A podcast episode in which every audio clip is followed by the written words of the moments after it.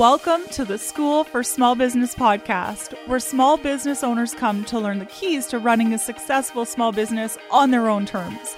We've been in your shoes, scaling from the basement to the boardroom. We understand the highs and lows of entrepreneurship. And the one thing we know business doesn't have to be hard. Let us make it easy for you. No business degree required. Join us as we unpack what it really takes to have success the time, the money, and the freedom that you desire, all while having a massive impact on the people you serve. It's okay to want it all. If you've ever referred to yourself as an accidental entrepreneur, this is the podcast for you. We're going to dive into the mindset, the strategy, and everything in between. While you're busy supporting others, let us support you. Hello, welcome to another episode of Small Business School. I'm your host, Stacey Millard, and I am so excited to bring this episode to you today. Yesterday, I was at a client's and there was so many things that happen amongst a day full of meetings, but these meetings with people internal to the business, thinking about things external to the business. And I was really just you know, looking through and understanding that most of the things that they were facing also apply to all these other businesses. And so I wanted to share some thoughts that I had with you that I'm like, man, this is like all these different things needed to come out. So one of the first things that I was thinking is that it doesn't matter what size your business is. We kind of all face the same things. But if you can imagine a picture in your mind and it's like the box for a smaller business or a newer business that hasn't had growth yet is just a smaller box. And then it fits different things, right? So it won't fit as many pieces. So when we are worried about, you know, changing things or improving things in our small business when it's small, there's not as many pieces within that box. And the pieces that go into the box as we grow our business and the box gets bigger, there's all of a sudden more pieces, but they're actually not made up of anything different. You know, we still worry about finances, we still worry about our customers, and we still worry about our team. The foundation hasn't changed, it's just bigger problems. Now, because our problems are bigger, because our business is bigger, that means that it also takes a lot longer for us to see change, right?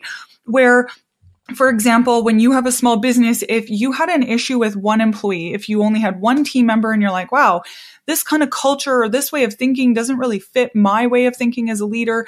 Let's do something about it. You have one person to inflict change on, or maybe, you know, five people that you have to get to believe your way and kind of rally behind you.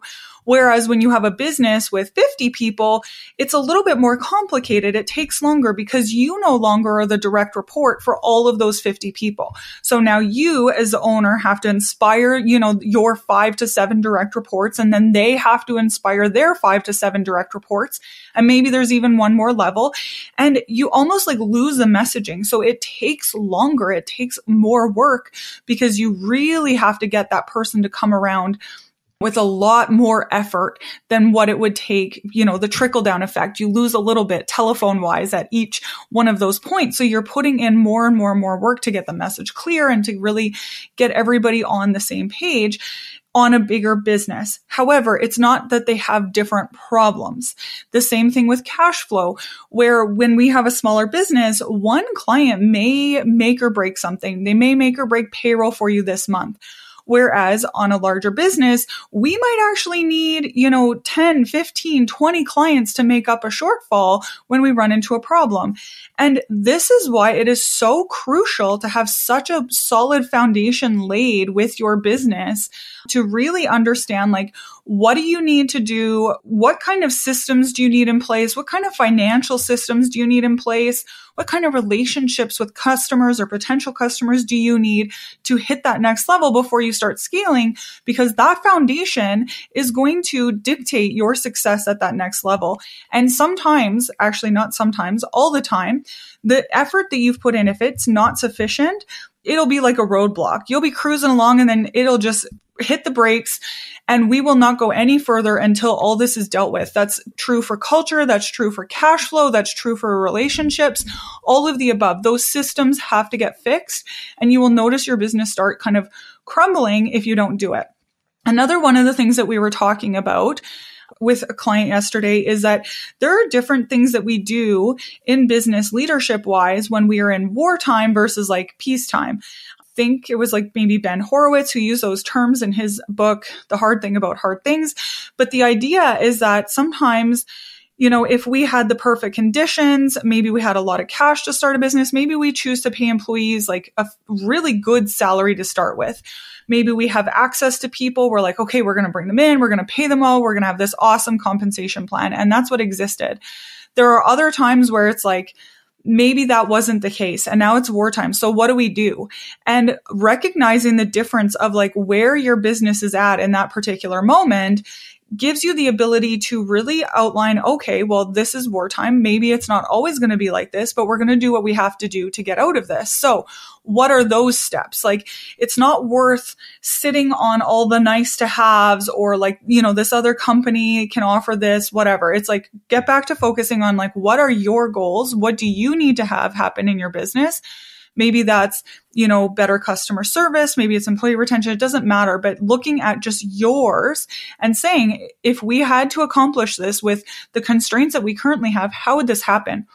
That was one of the suggestions yesterday, even whether it was leaders talking to their teams who were saying like, oh, this is impossible, or the CEO and general manager looking at their leadership saying, you know, what is possible from your team? Like having that stupid question talk, right? Like, sometimes as a leader, it can feel so discouraging when you're like, okay, but we have to make it out there. We have to make it out of this. We have to do this.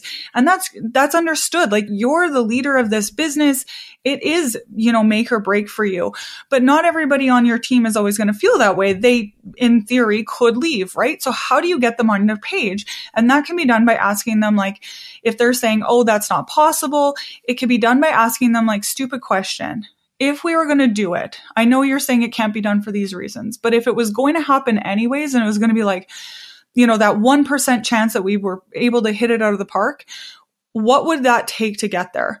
And I love that question because you're almost acknowledging with your leadership, okay, yes, it's hard. Yes, I see the challenges. So you're giving them that, that acknowledgement of like, yes, I see you and I see what you're up against. And also I want to challenge us to do this because I think it's important. So can you come along with me? And when you start bringing them along through questions, not dictation, but those questions and like getting them to buy in of like, what do you think it would take? All of a sudden they start coming up with these creative ideas and possibilities that you have never seen before. Hey, it's Stacy here, and I have some exciting news that's going to make such a huge impact on your business journey. I created a guidebook called the Profit Playbook, and it's game changing just for entrepreneurs like you and me.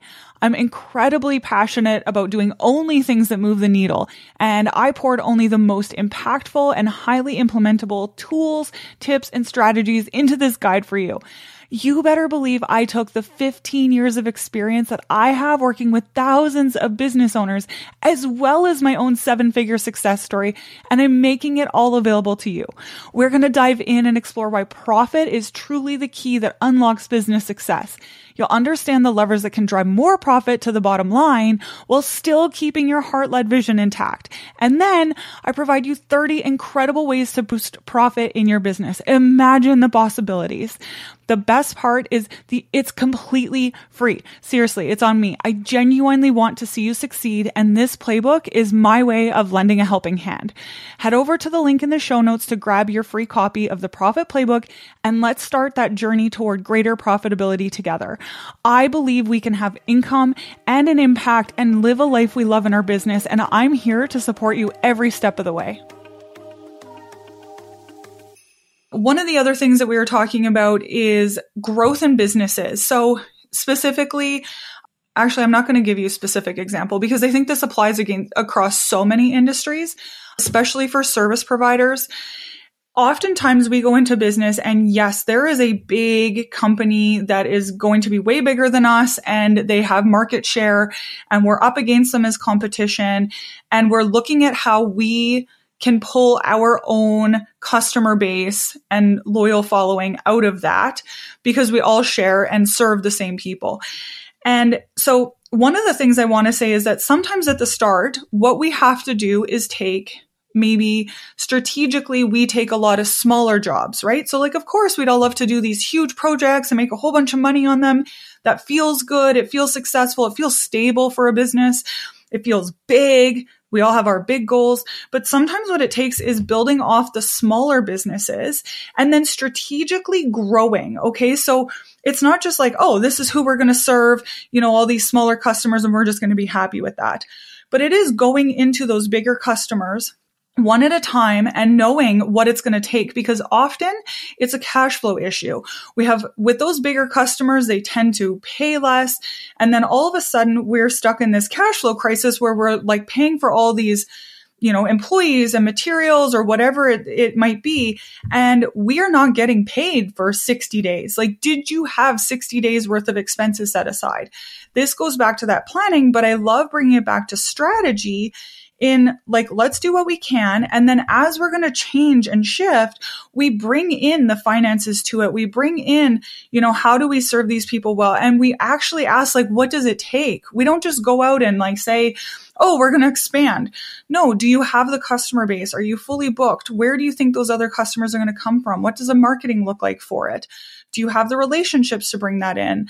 We're also not just in, you know, like in the construction industry, we're not just buying the equipment and then going to look for the jobs, right? Like we're, you know, trying to find the jobs and make sure we have access to the equipment to carry those jobs out. Like there's a whole lot of strategy that goes into growth. And that's one of the things that I think people miss often. So if I could sum up anything from this episode for you, it is care for your people, care for your foundation. So care for your customers and the relationships with them, care for your people, understanding what it takes to be a great leader. That is an entirely separate skill set from whatever it is you do.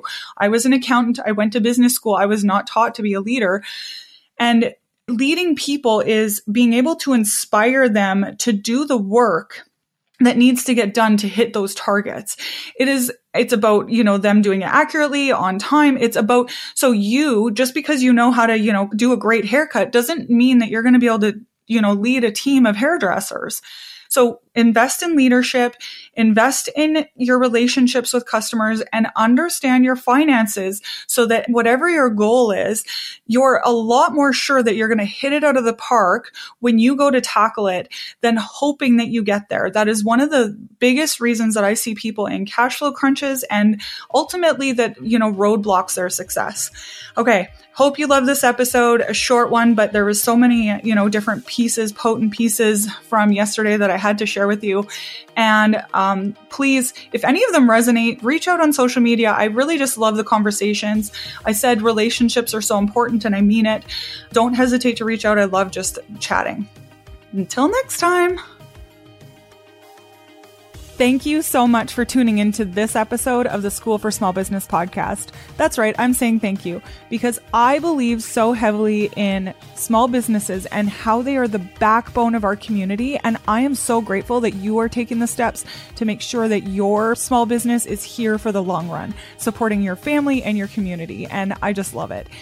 If you found any nuggets from this episode that were helpful to you, I want to ask you a favor. I want to ask that you share them with a friend because if you found them helpful, somebody else will as well. And it's that concept of the rising tide raises all ships. So please go ahead and share with a friend, whether it's on social, maybe you're sending them an email the old school way. I don't know, you want to send a letter, but any way you want to share, I would just be eternally grateful. And as always, like, please just shoot me a DM on Instagram. I love to chat with small business owners.